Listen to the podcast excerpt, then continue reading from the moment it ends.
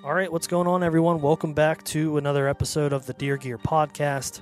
I'm your host, Cameron Durr. Today's episode is with Dorge and Dave Murray. We had some more things to go over when talking about vanes. I wanted to ask them a little bit more about what helical does for vanes, what offsetting your fletching does for vanes. We dive into those two topics pretty in depth. Uh, we also talk a little bit about wraps. Are wraps good for your arrow or do they just look good? So, this conversation has a lot of technical information on vanes and arrow wraps. So, if you're interested in that, please stay tuned. Before we get into the episode, one really quick announcement for the first time ever. Exodus is accepting a trade up program or an upgrade program for working or non working trail cameras. So, no matter the brand, working or not, you can trade in that camera and upgrade to an Exodus render for 75% off. So all you have to do is go to the website exodusoutdoorgear.com, add an Exodus render to your cart, and in checkout use the code upgrade. That's going to save you $75. When we get that order in, we will email you an RMA label, a shipping prepaid shipping label to send your trade-in camera to us. Once we receive that camera, we will then ship out your Exodus render. So, if that interests you, make sure you head over to the website. That's good for the whole month of April. We're very excited about this. Um, if you have any more questions, please ask me personally. But with that being said, let's get into today's podcast.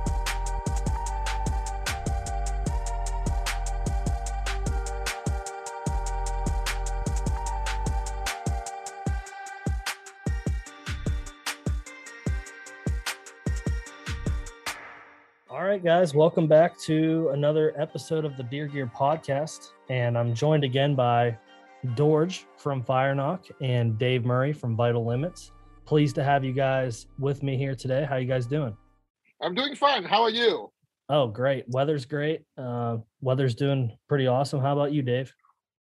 Uh, hanging in there. Just uh, got out of the bow shop and um, trying to get a couple things done and make it on here. Hang out with you guys. Perfect. Yeah.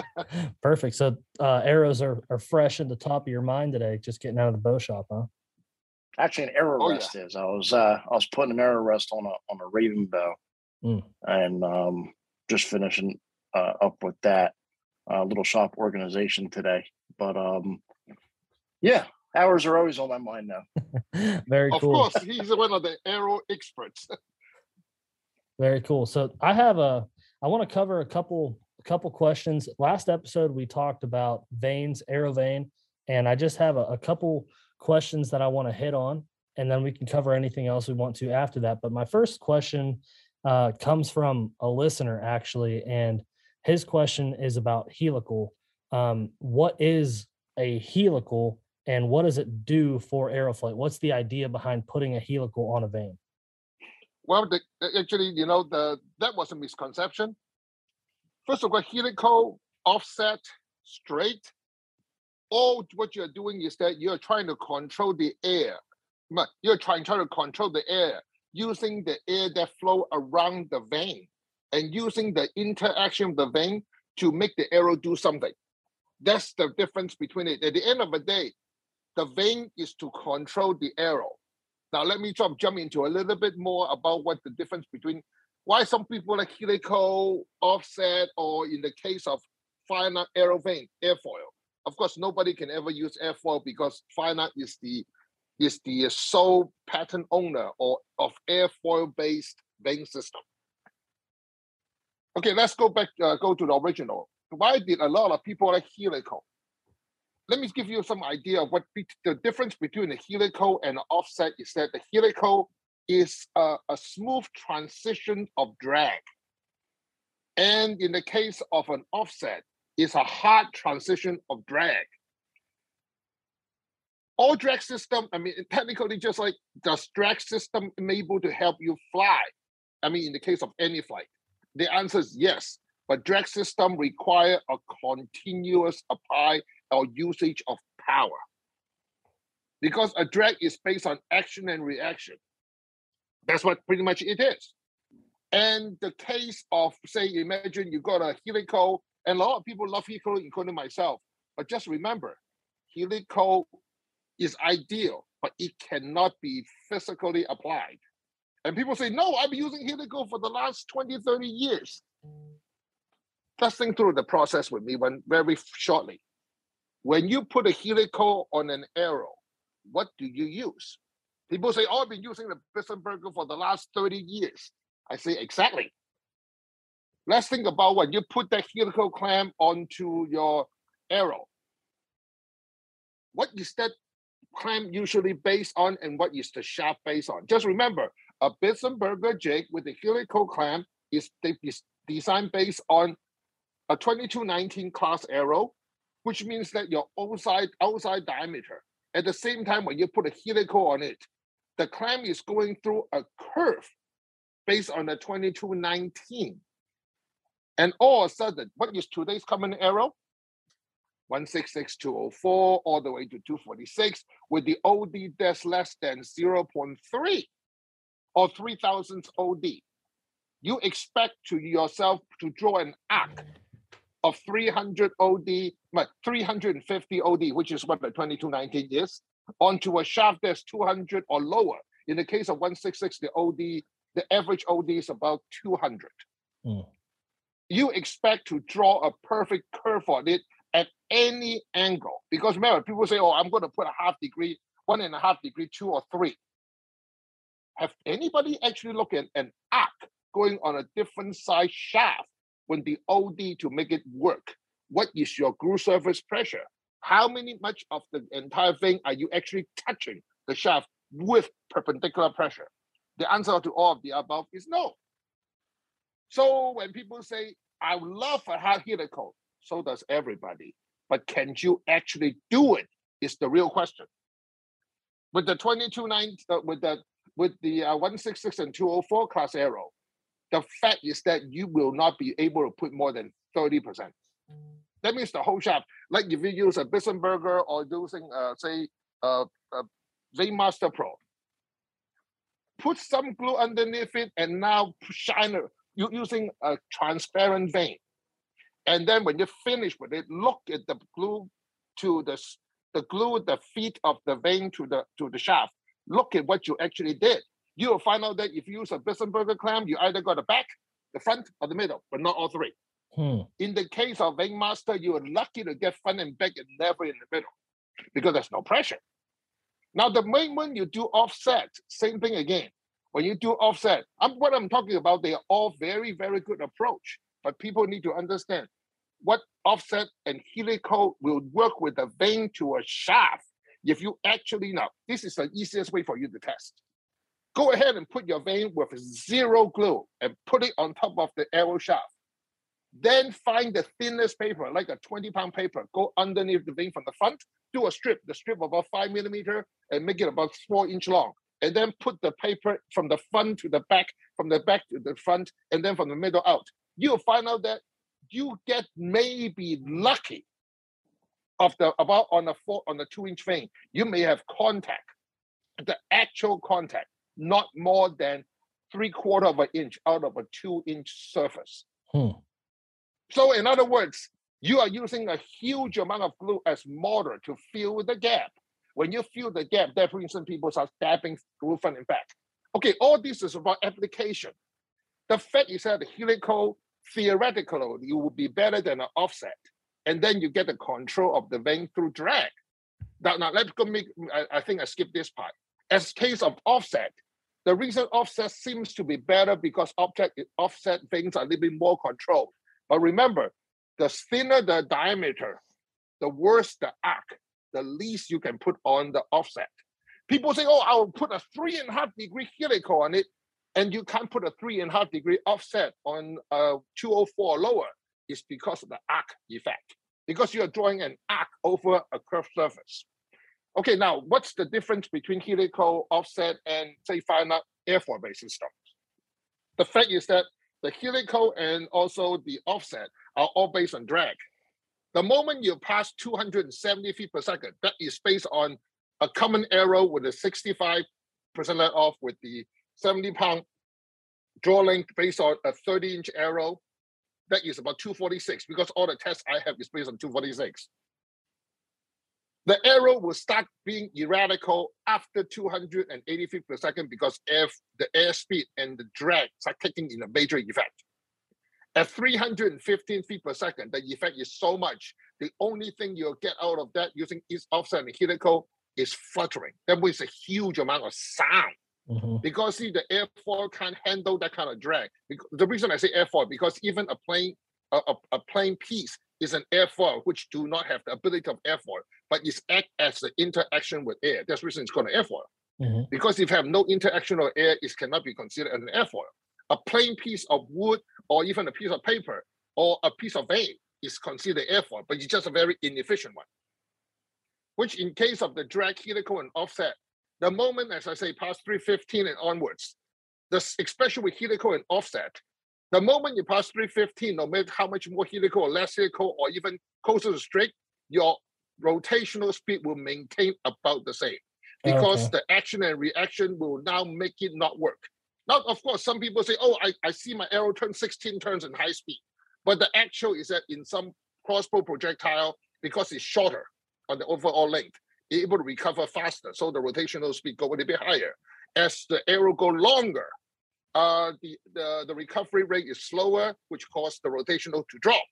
But the average we know is about 8 to 12 in the first 20 yards. Mm-hmm. But in the old days, if you drop to 280 feet or 70 feet per second, the helical offset will have effect. The heavier helical, the more you turns. But remember, they are only applied if you shoot an arrow that's about 300,000 OD or more, because anything beyond that, the drag effect increases significantly.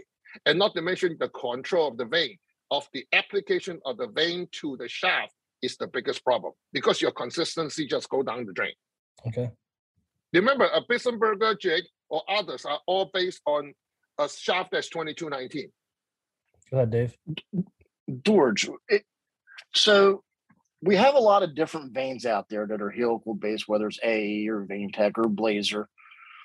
Is there some sort of like uh, uh, wall in technology that once it hits a certain feet per second, um, that we're only going to get about see about just say 15 uh, rotations in 20 yards because there seems to be just a maximum limit to where um, no matter what vane you have the helical base you're going to get maybe 12 to 15 rotations out of it and and 20 yards and that just seems to be it yeah that's exactly because when you do a drag based system when you hit the wall especially at 315 feet per second that's what i found out because at that moment yes you may be able to get the vane to fly but you're not going to get the broadhead to fly mm.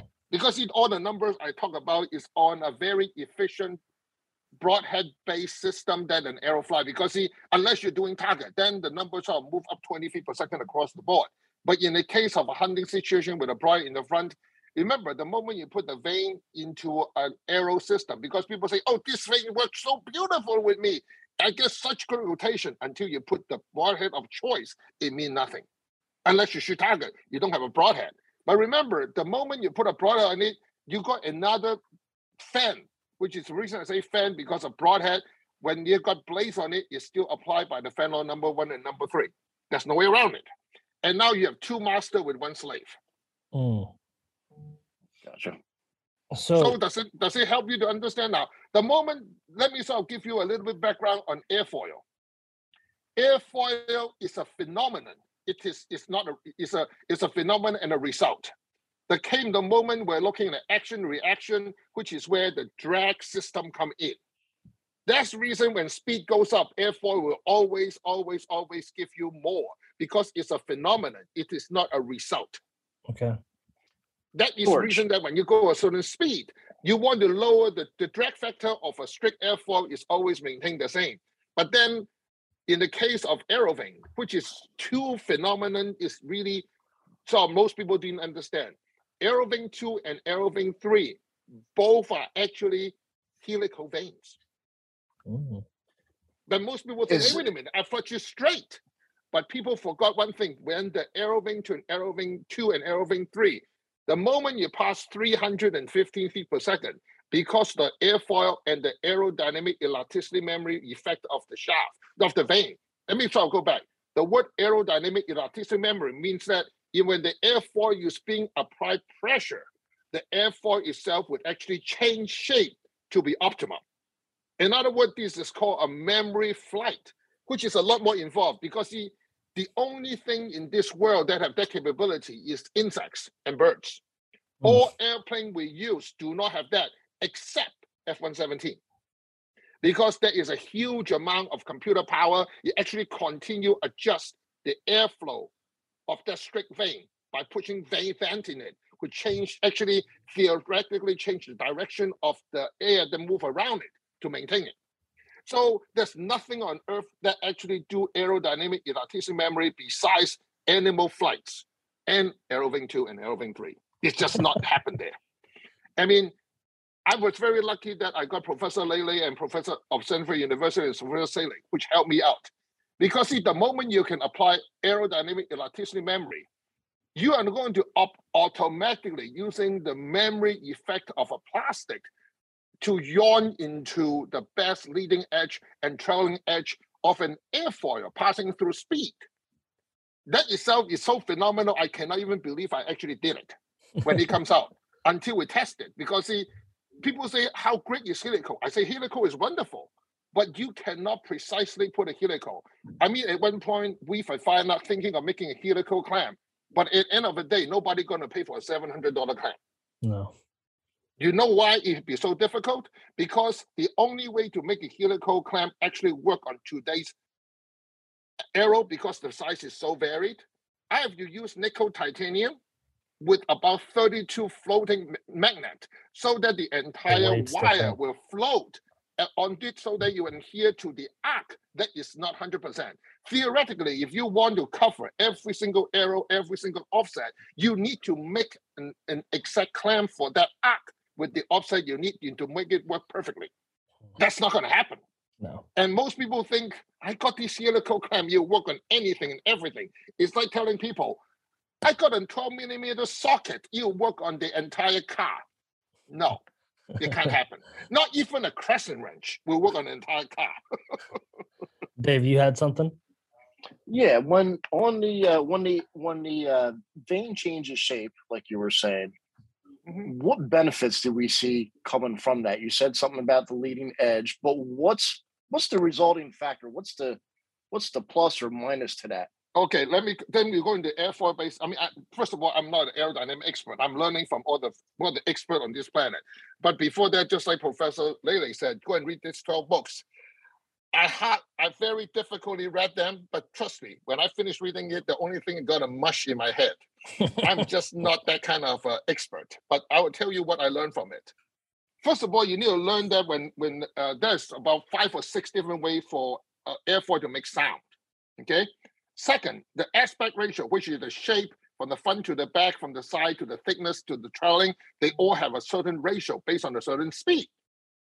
So in other words, every single airfoil is a compromise. Because just like when the airplane with a takeoff, the shape of the airplane wing is different when the airplane wing is flying. I mean, anybody who understand when you want to take off, you notice that it's like you sit next to an airplane wing, the airplane will fully put its down flap at the maximum what it really want to do is that you want to increase the, the, the aspect ratio from the front to the back. Because the airplane wing and today's world, there's only a few plane able to change the leading edge, which is the front part of the vane, who touches the air first to break it open. The moment you use, uh, say, helical and offset blade vanes, remember that is a compromise. You're looking for the best ideal position for the longest flight path of the vane to be optimal. That's pretty much it. Just like in a car. Do you know why a car have a gearbox? It's trying to find the, the, the, the gear ratio to the speed that the car will work most efficiently. But remember, your airfoil, your blazer, and your offset vane and Aerovane, none of that can change shape. The moment you put it on, uh, offset, helical, or straight is the same. Now you mentioned the uh, this professor guy. Uh, just so everybody, I mean, I've talked to you about him a number of times. Uh, just so everybody uh, gets an idea um, of him, can you just give us a little bit of background on um, Professor Selig? Sure. I'm sure I, want to give credit to both professor. The professor Lele out of Stanford University is first one introduced me the aspect ratio, which is the outwing configuration, and also the the uh, what the silent light means. That's the reason we at Firenock maintain all our vanes using that same aspect ratio or the leading edge of the vane. And Professor Lele, so Selig out of Central Illinois, I mean, he just retired. Um, I we at Firenock already retain him as our advisor for life because he is pretty much help us with every single major design. Professor Selig designed over 120,000 airfoils in his lifetime. Well, we're not talking two or three.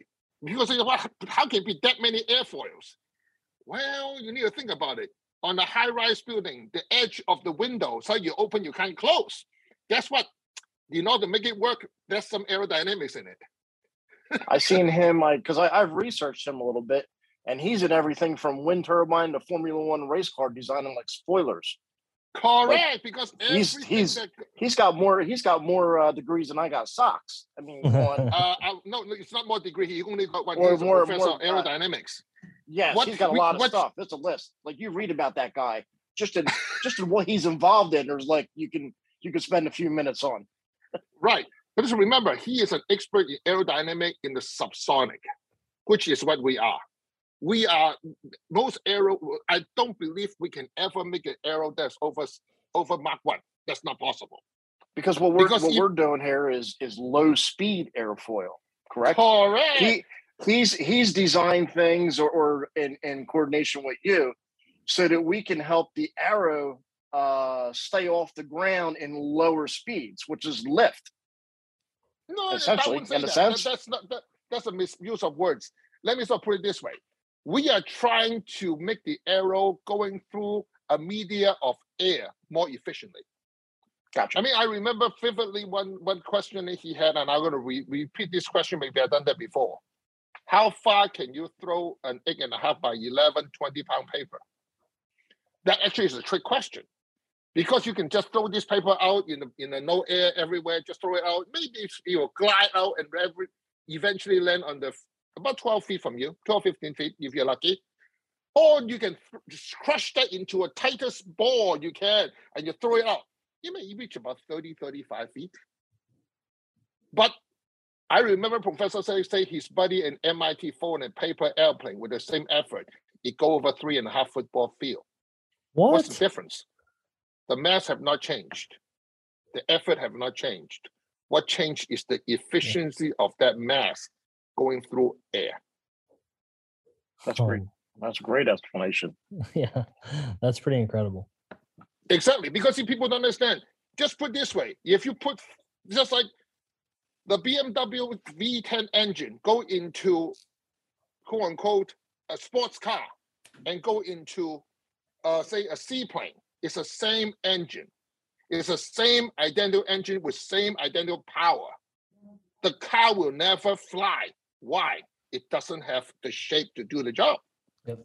At the same time, if the car is not designed correctly, the car will not apply this power because the moment you pass about 75, 80 miles per hour, the car will not touch the ground no more. It will keep on losing power because the wheel will spin. What's the problem?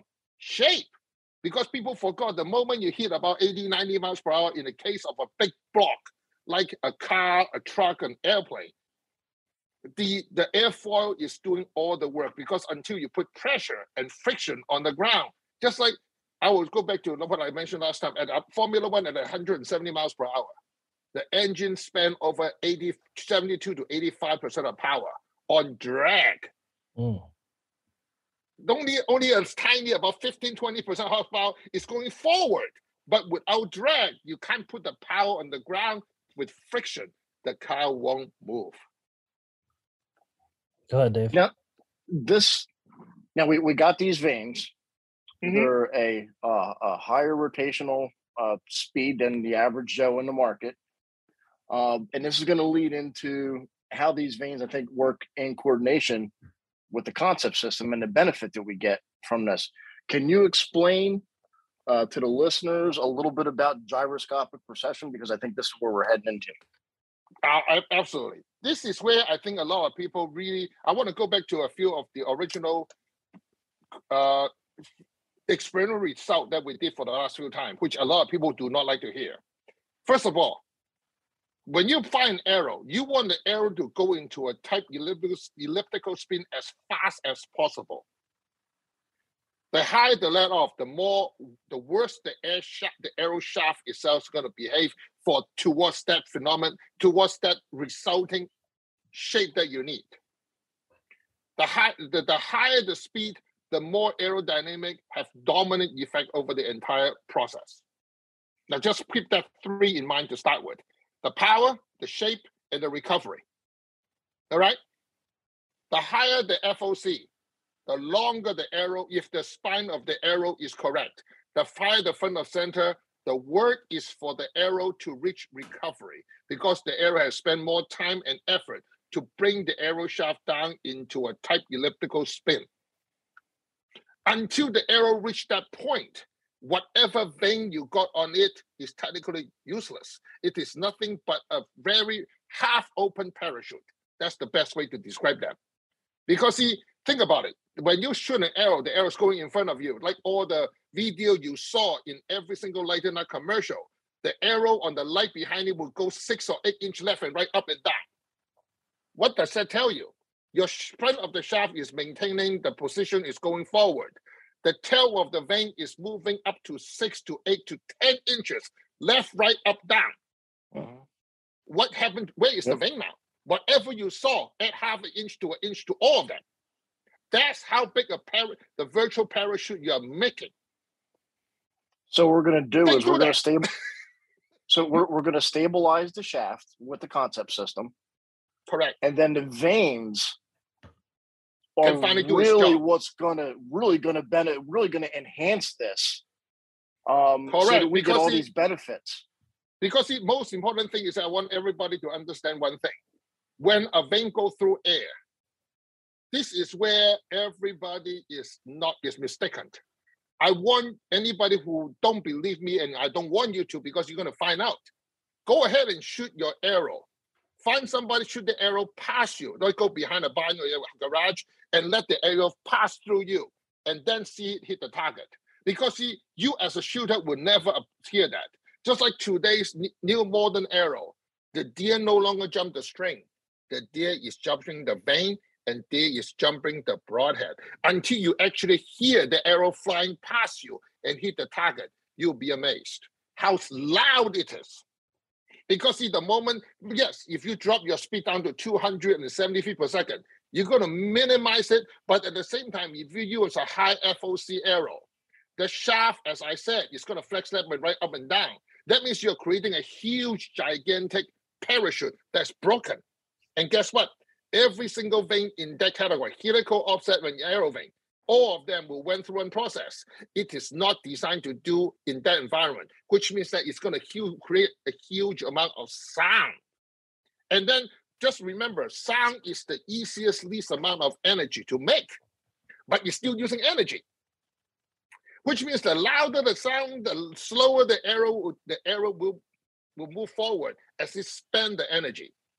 That's also explained to you why you find out that the high FOC, uh, minimum thin diameter shaft with huge amount of memory, with a vane on it, you need three, four vanes to even get it back into shape and then you thought you're getting final arrow flight, but what happened is that you're putting a parachute behind your arrow.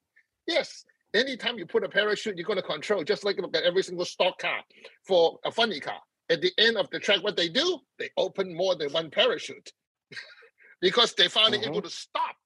Just like now you are putting parachute to start with until the arrow go into a tight elliptical spin. Now your vane is doing its work until we reach that point your vane is actually doing nothing more than slowing your arrow down and eating up the energy. And in the case the vane is doing more than the frontal point can handle, the only way you out of it is either you reduce the vane, increase the spine weight, or you increase the weight. There's no other way around it. Which means that the helical offset is doesn't matter because at that moment, until you design a perfect clamp, the helical and offset don't give you anything. That's the reason I finally go into vane, which is a, a straight vane when you install it. Because no matter what size of an arrow, the tangent is the tangent is the tangent. That's the reason I go that route. But we, with, with Professor Selig's help, understanding aerodynamic elasticity memory, teaching the vane how to flex and curve, I get, I get, I get it the automatic airfoil based on the optimum position of the of the wind speed is given.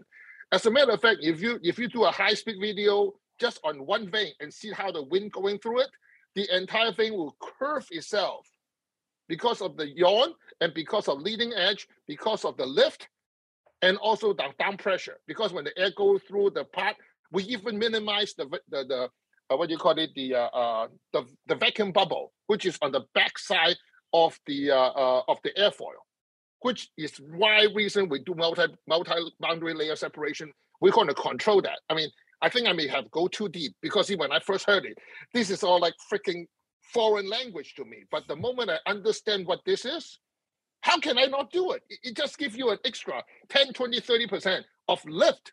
I mean, just like, you know, why do you think every single airplane in the market got a winglet on it? Think about it. 20 years ago, there's not a single plane a winglet on it because it gives you 5 to 10% saving. If you're a company like, say, United, spend about, say, I remember somebody told me it's about $12 billion a year on gas. Hmm. If you save 10%, that's 1.2 billion, isn't it? Yeah. Big deal.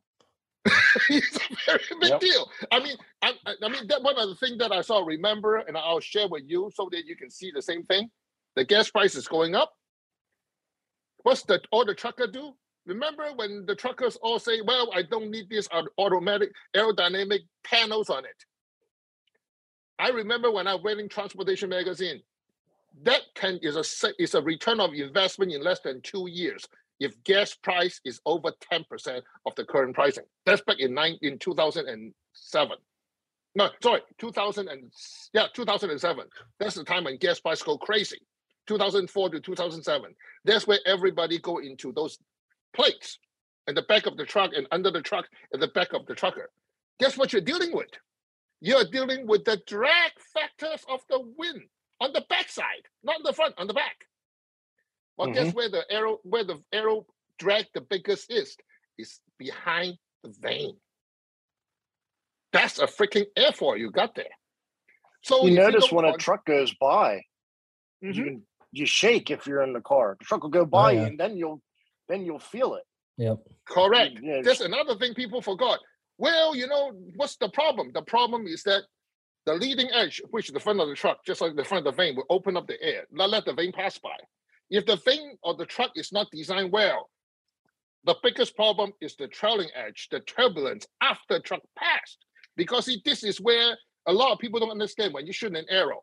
I say my arrow say 166 to a two say say uh, 2764, which is uh, 20, which is close to 380,000 compared to uh, compared to 200,000. When people told me he shoot a smaller shaft to reduce the crosswind to make it go through wind less. I laughed at it because it's absolutely hopeless and pointless. Do you know that in a in a, in a bare shaft environment, the 166 all the way to the 2764 is less than five percent difference. The not, not only that, but you got you have the uh, the the the tail whip, like you're saying, of a correct of the, the vane with the heavy wall of a 166 and it's almost enhancing the uh, oscillation factor instead of minimizing it. Actually, it's not sense. just enhancing, it's like quadruple it. Just think right, about right. it.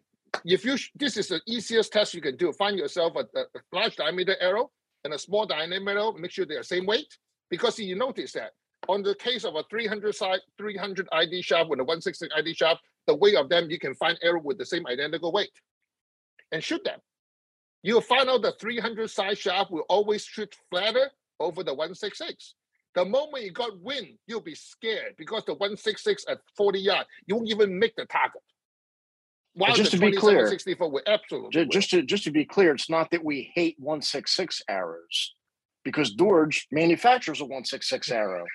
but there's but there's there's better applications to a 166 to get it to where it needs to go more efficiently. Correct. 166 require a lot more work. Is 166 good? Answer is that the word good is that did 166 have his place? Answer is absolutely. because it depends on what you do and what you want to do and what condition you want to do. If you shoot a 70 pound ball with a 30 inch draw, the 166 required three times to four times as much effort to work over a 24, a 246 or 300. And, and now the, we got the concept system for this 166. Of course I do.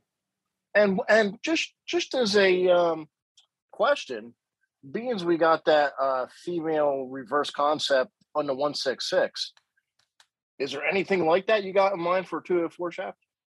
Nope, actually that will not work because see, we're dealing with uh, again we're doing ratios and also mm-hmm. size, and most people don't understand size is actually such a big deal. But in the case of arrow shaft diameter, size is your enemy. The smaller the diameter, thicker the wall, the faster, the worse the react, the more the memory, the worse recovery rate. Which means that the size of your arrow, just like I mentioned in the case of a slow, uh, even with a normal picture of shooting a lighter arc, imagine if your arrow was flexing six to eight inch from each other, just like the lighter arc you see from the back of a guy. Where is the vane? Right. That means that that vane is flip flopping six to eight inches left and right, or sometimes even up to 12. So that is what you see on the neck. Where is the vane?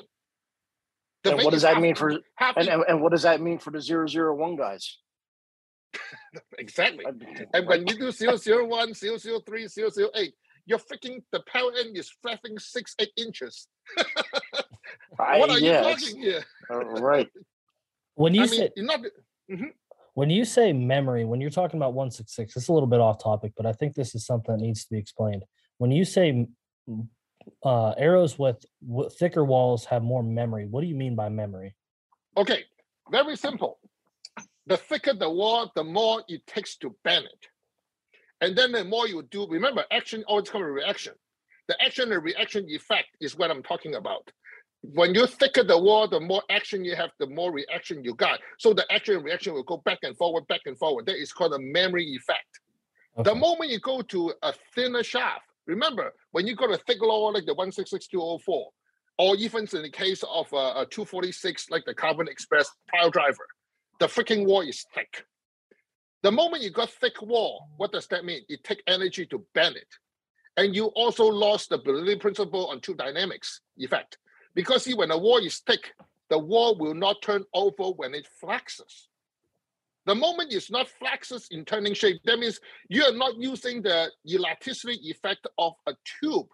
You are forcing a, a solid tube to bend as is, which means every single bend is a pure consumption of energy.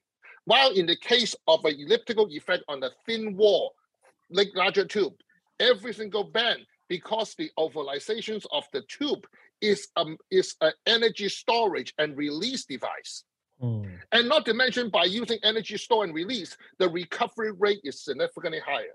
We're talking a 10 to 20% difference in energy consumption.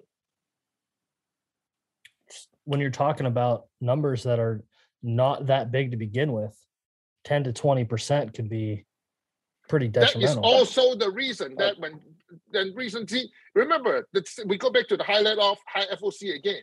When you go high let off, that means your power duration. That means how much power you apply to the shaft and the time you apply to the shaft. That increased significantly, which means the arrow will be that that the uh, the shaft is going to bend more and longer. And now you added the memory effect to the shaft. Think about it. You, you're just sticking a whole deeper and deeper and deeper. it was right? just funny because yeah. it, it's like if you understand it, why would you be doing this? It's like okay, we know that if your car don't drive fast, you're able to control it very better. So you put a bigger engine on it, but since you are now driving fast, you now put apply brakes so that you have a bigger engine, gas more, but you apply brakes so you can control it. Wouldn't you better off using a smaller engine and not putting brakes? Yeah. because now you have gas using, you got brake wear, you got tire wear, everything just come together. And that's exactly what happened in the case of a thin arrow with the uh, with the high let off. Now, see, remember, the moment the arrow flexes re- re- radically, like the initial launch, mm-hmm. until the arrow go into a type elliptical spin, the vanes have no effect on and helping the arrow flight which means that until the arrow go into a tight elliptical spin, then the vane will kick in.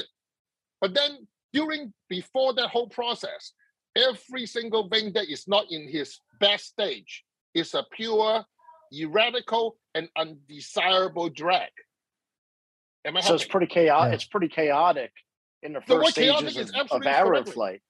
Because and, every single thing you wanted until you reach to that you type your liberal spin is not helping you. And which also explains some people say, oh my God, my feather works so much better. Obviously, because at that moment the feather collapsed. The feather won't come back until you hit about 260 feet per second. Then the arrow is doing effect. At that moment, the arrow is you already go back to its normal stage. The vanes can do the job because until, like in the case of natural vane, it collapsed all the way through. Anything beyond that, there's just a chunk of stuff is no that. Now we did uh, high some high speed video testing, and I broke this down I think it either, well, could have been both, either like 4,200 frames a second or 6,000 frames a second, which is to anybody who looks at an iPhone, that is ridiculously slow compared to that. So when we did the high speed video, um, we were able to see vane rotation, the arrow rotation starting on an arrow vane three, somewhere around a foot stirrup of a square bit, which we're talking four to six inches. Correct. Um, that's two things that's going on. There's two things going on. First of all, you're dealing with a crossbow arrow, which the spine is much higher. Okay, so the arrow is going to type your level spin, say within be within the with inside the launch cycle. If you look at a normal bow, a, a, a reasonable 70 pound, 30 inch straw bow with a 20, say 29 inch arrow, the arrow won't even begin to spin until it's five feet in front of the bow. Yes, you hear me right. Right. The moment you put a 166 on it, that drag factor is going to wait until about five to 10 feet before you see the first vane turning. Because at that moment, imagine your vane is moving six, 10 inches back and forward, up and down. The easiest way to do is get yourself a lighting act, stand behind your arrow, take a picture, because see, this picture will show all of the above. We'll take one long shot, make your F make your F stop lower, and then make your exposed time longer. You'll see exactly what I mean. There's no denying it because the light won't be six inch away from the center if the arrow shaft is not there. If the arrow shaft is there, that means the thing is above that.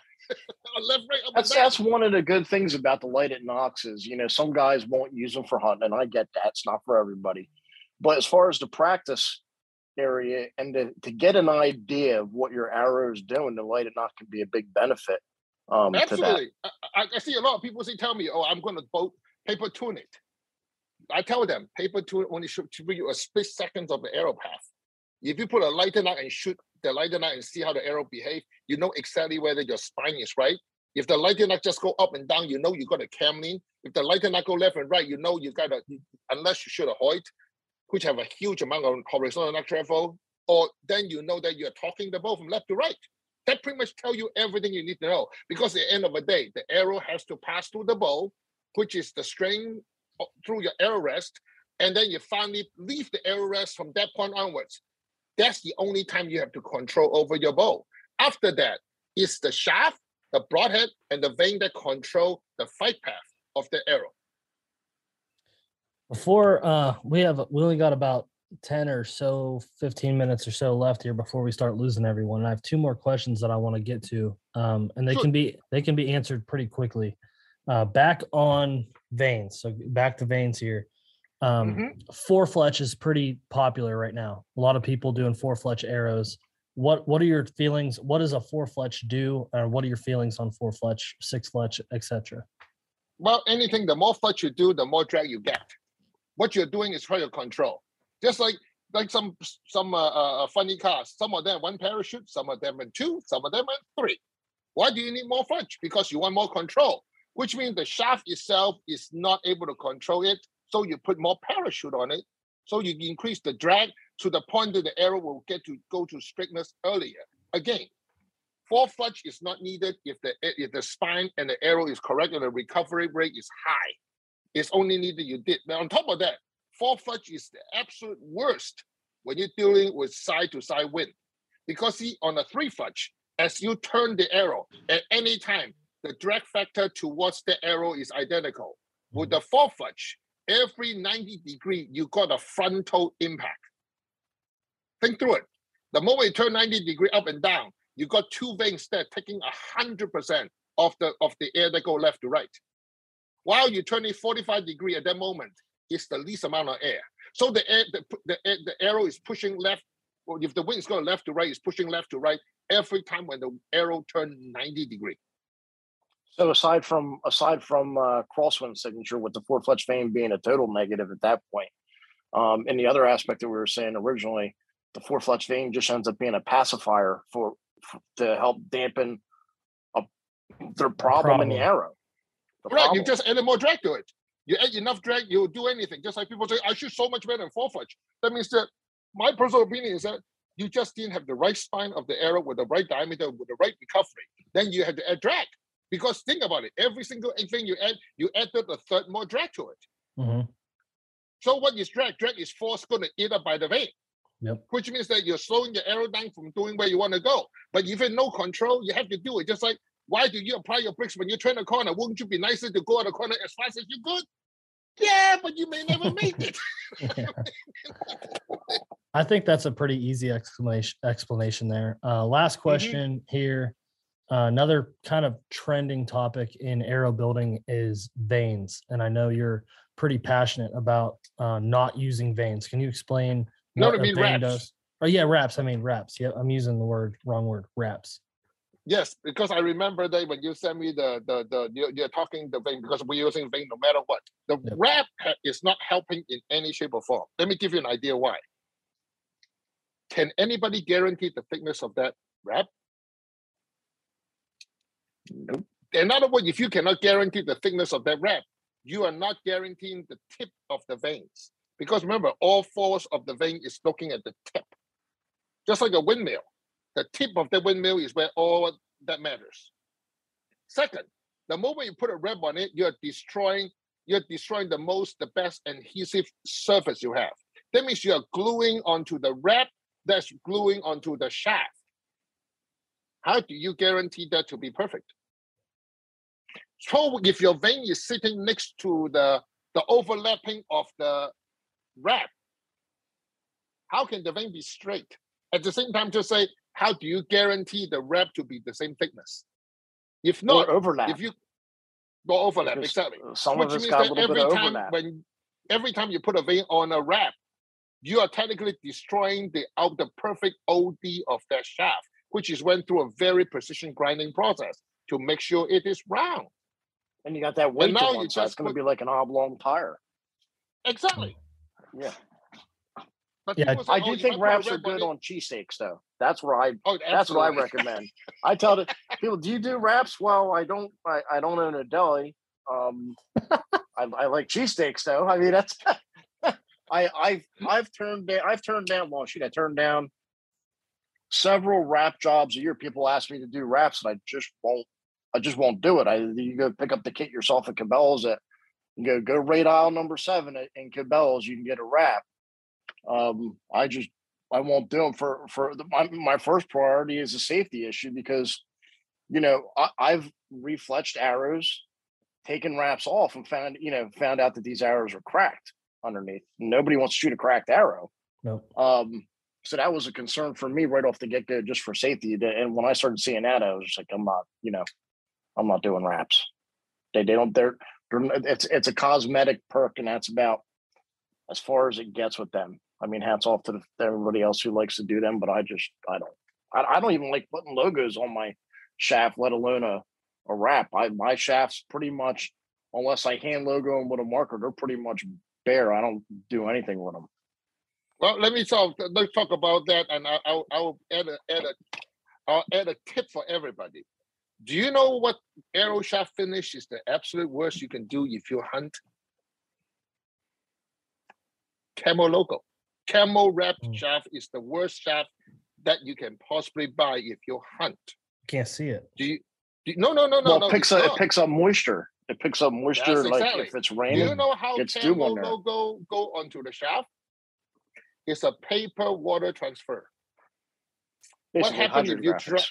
Yeah, hydrographics, exactly. What yep. happened when you put water on it? It stick to it. Hmm. As a matter of fact, I remember one time Tim Gillingham out of Gold Tip told me you can pick up about 50 to 90 grain on a 30 inch shaft, 246 on a on a camo shaft compared to a 20 to 30 grain of water on a plain shaft. Wow. Now I'll give you the final tip, which is the tip I'm going to give you. If you really enjoy hunting and you want the absolute best result of your arrow, don't get a uh, don't get a camo based shaft. Get the plain shaft, and then using acetone to take all the logo off, and then use turtle wax ice paste to buff your shaft. That shaft, the moment you shoot it, every water will shed off it. And yes, after you what using the turtle wax ice paste on the shaft, leave it outside for three weeks. That's how long it takes to get rid of the smell.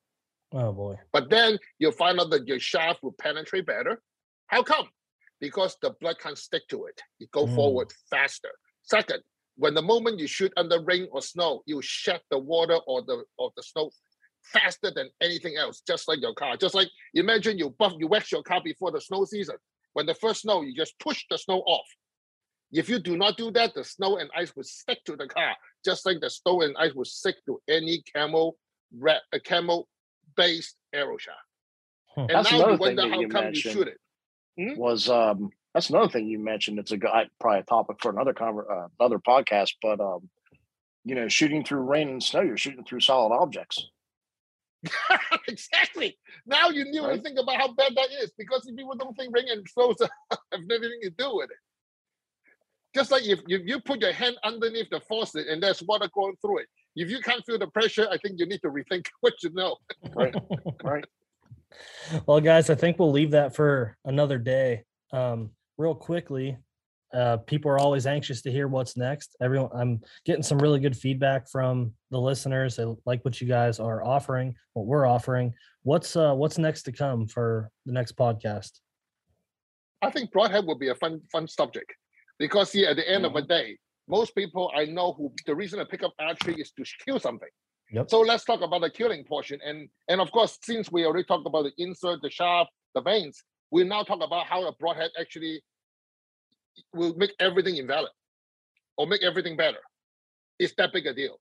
Because they say at the end of the day, when you shoot an arrow, until you got a broadhead in front of it, you kill something else, it's not going to do much. Sure. Like the trauma hawk with a turkey was uh I'll have to send you that video. That was it, it, it, died within 10 seconds. It kind of circled around in the spot, and that was it. And everybody's saying, Oh, get these big two or three inch turkey lop their heads. I'm like, I'm gonna try this, I'm gonna try this Tromahawk thing and give it a body shot. And uh, we I somehow ripped the, uh, my friend who was a taxidermist at the time, uh, stripped the thing and he's like, Where's the femur bone? I'm like, I, I, don't know. I guess it's somewhere out in the field. Took the femur out, um, arrow skipped, hit a tree, we dug the darn uh, arrow out of the tree, still usable arrow. Touch it up on a stone a little bit, but uh, great. Some cool let's, things, let's cool things there. in Broadhead world. Sure. Well, I can't wait to hear more about that. And until next time, we'll we'll talk to you.